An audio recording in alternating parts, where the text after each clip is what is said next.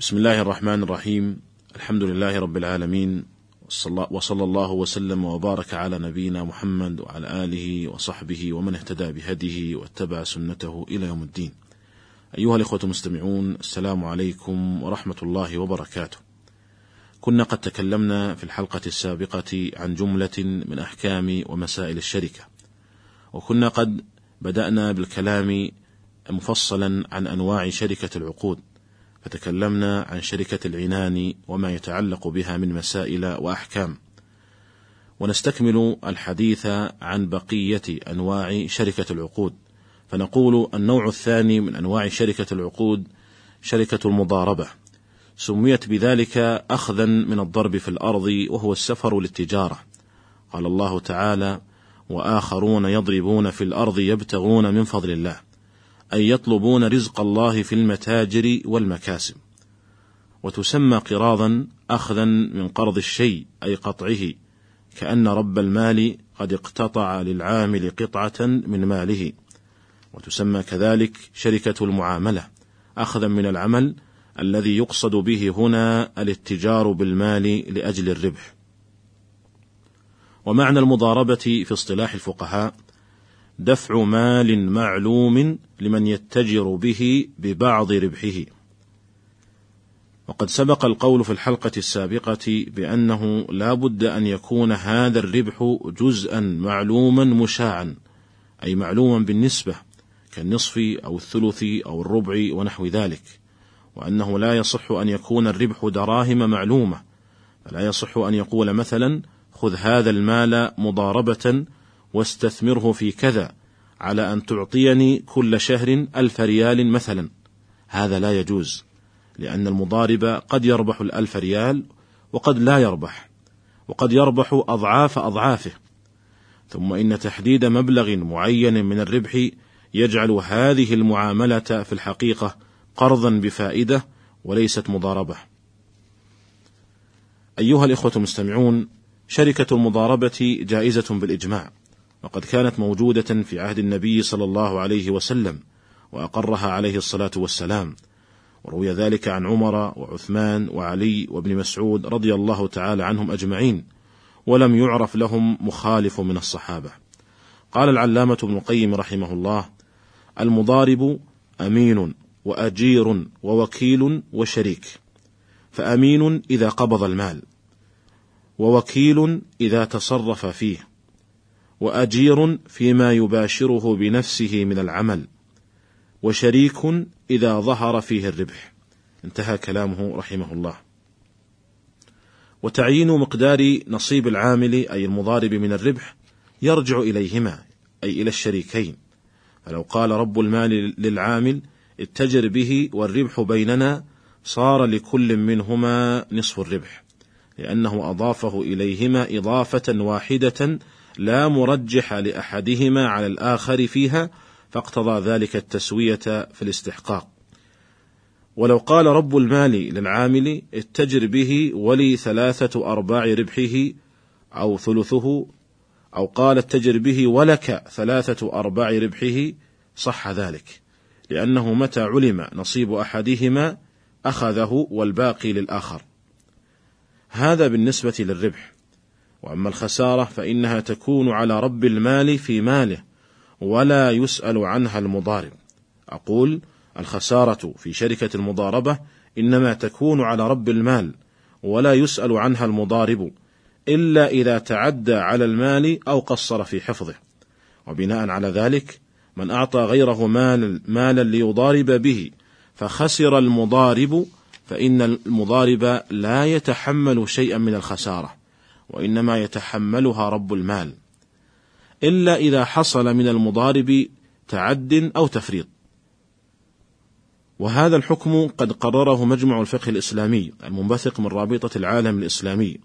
وأنقل فيما يأتي نص قرار المجلس في هذا. إن مجلس المجمع الفقهي الإسلامي برابطة العالم الإسلامي في دورتها الرابعة عشرة المنعقدة بمكة المكرمة قد نظر في هذا الموضوع وأصدر القرار التالي: الخسارة في مال المضاربة على رب المال في ماله، ولا يسأل عنها المضارب، إلا إذا تعدى على المال أو قصر في حفظه، لأن مال المضاربة مملوك لصاحبه والمضارب أمين عليه ما دام في يده ووكيل في التصرف فيه والوكيل والأمين لا يضمنان إلا في حالة التعدي والتقصير. والمسؤول عما يحدث في البنوك والمؤسسات المالية ذات الشخصية الاعتبارية هو مجلس الإدارة لأنه هو الوكيل عن المساهمين في إدارة الشركة والممثل للشخصية الاعتبارية. والحالات التي يسأل فيها مجلس الإدارة عن الخسارة التي تحدث في مال المضاربة هي نفس الحالات التي يسأل فيها المضارب أي الشخص الطبيعي فيكون مجلس الإدارة مسؤولا أمام أرباب الأموال عن كل ما يحدث في مال المضاربة من خسارة بتعد أو تقصير منه أو من موظفي المؤسسة. وضمان مجلس الإدارة يكون من أموال المساهمين. ثم إذا كان التعدي أو التقصير من أحد الموظفين فعلى مجلس الإدارة محاسبته. أما إذا كان التعدي أو التقصير من مجلس الإدارة نفسه فمن حق المساهمين أن يحاسبوه. انتهى نص قرار المجمع. أيها الإخوة المستمعون ومن أحكام المضاربة أنه إذا أخذ آه، رجل من آخر مضاربة ثم أراد أخذ مضاربة من آخر بإذن الأول جاز ذلك. وكذلك إن لم يأذن ولم يكن عليه ضرر فيجوز ذلك. قال صاحب المغني بغير خلاف علمناه. أما إذا كان فيه ضرر على الأول ولم يأذن مثل أن يكون المال الثاني كثيرا يستوعب زمانه فيشغله عن التجارة في الأول أو يكون المال الأول كثيرا متى اشتغل عنه بغيره انقطع عن بعض تصرفاته. لم يجز ذلك في قول بعض الفقهاء وهو المشهور من مذهب الحنابلة. ولكن لو فعل ذلك أي ضارب العامل لآخر مع ضرر الأول بدون إذنه.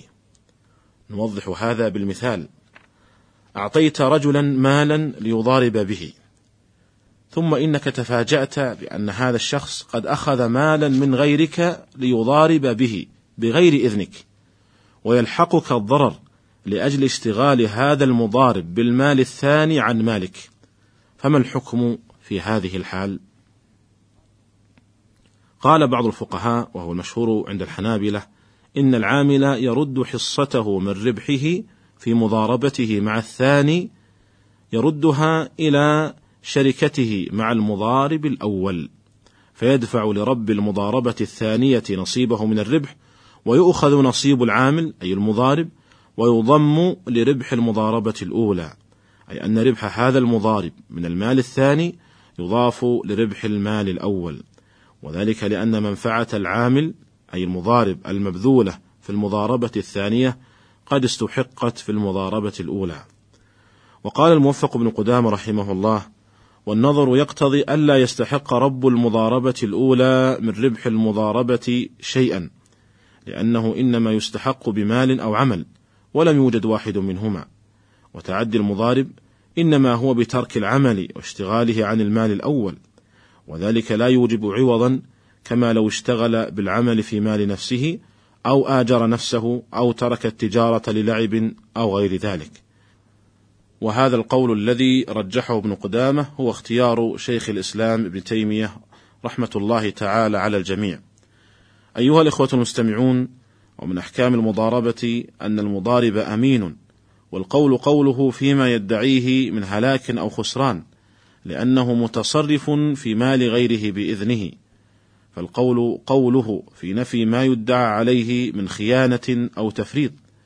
وبناء على ذلك لو أعطى رجل مالا لآخر ليضارب له به. ثم إن هذا المضارب ادعى الخسارة. ادعى هذا المضارب أنه تاجر بهذا المال وخسر فيه. من غير تعد منه ولا تفريط.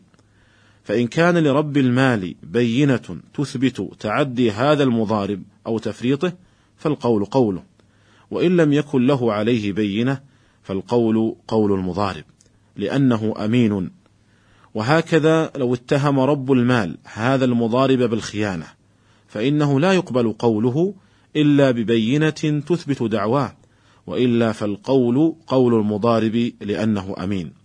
وهكذا لو اختلف رب المال والمضارب في قدر رأس المال فإن لم يوجد بينة فالقول قول المضارب. وقد حكاه ابن المنذر إجماعا لأنه يدعى عليه قبض شيء وهو ينكره فكان القول قوله. أيها الإخوة المستمعون نكتفي بهذا القدر في هذه الحلقة ونستكمل الحديث عن بقية وأحكام عن بقية أحكام ومسائل الشركات في الحلقة القادمة إن شاء الله تعالى. فإلى ذلك الحين أستودعكم الله تعالى. والسلام عليكم ورحمة الله وبركاته.